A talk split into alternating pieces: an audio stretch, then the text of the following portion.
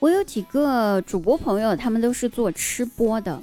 天气好的时候呢，他们就喜欢去公园啊，找一个空地，然后来一个浪漫的野餐吃播这样的类型的。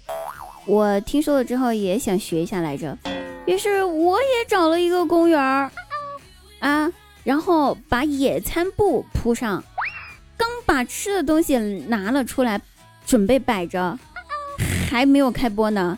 就来了几个大爷大妈，问我说：“小姑娘，你这西红柿咋卖呀？哎，还有那个苹果多少钱一斤呢？怎么，怎么就怎么到我这儿就这么与众不同呢？难道是气质问题？”算了，我还是赶紧回家，在喜马拉雅直播间开直播吧。每天晚上九点，我在喜马拉雅直播间等你来玩。打开喜马，搜索“滴答姑娘”的名字就可以来喽。我们不见不散，晚上九点。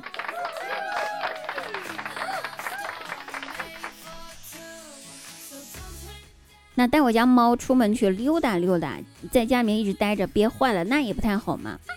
哎，下楼之后就遇到一个小姑娘，那姑娘吧看我家猫可爱，一路就跟着我走，走哪儿跟哪儿，走哪儿跟哪儿，跟了好一会儿了。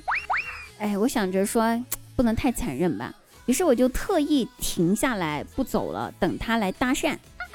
他高兴的跑过来，跑到我跟前儿对我说：“阿姨，我能摸一下你的猫吗？”我。宝贝，不要叫阿姨，叫姐姐，就给你摸。然后他立马改口说：“阿姨，我能摸一下你的姐姐吗？”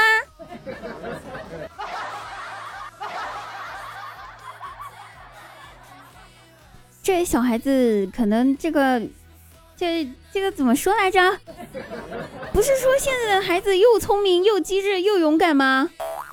为什么这个小孩子？跟我认识的不太一样呢，咋就没听懂我的意思呢？还叫我阿姨。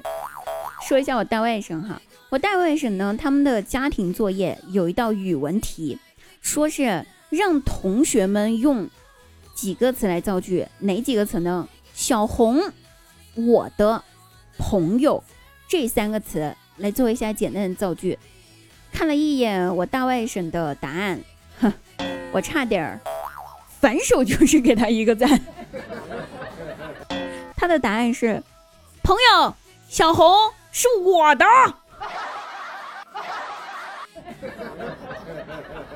你告诉我，年纪轻轻这么小就知道哪个是谁，哪就是哪个姑娘是自己的，必须得照着。我不给他点赞，给谁点赞呢？你说是吧？像现在小哥哥们明明知道滴答是他的，也不保护一下滴答，哼！那现在小孩子真是特别棒，机智、勇敢又聪明，哪像我们小时候啊，傻乎乎的。我记得小学那会儿，我因为个子稍微有点高嘛，从小就长得高，然后就坐到最后一排去了。有一天上语文课，老师突然点我的名说。把你旁边的人叫醒过来，回答我的问题啊！我一下子就懵了，我旁边有两个人在睡觉呀，我叫哪一个比较好呀？哎呀，我当时一个念头突然闪过我的脑海，对吧？这种情况应该叫醒那个关系跟我不太好的，对不对？是吧？关系好的，我总不能害他，叫他起来回答问题吧？于是，我反手就是一个巴掌。拍醒了来听课的教导主任。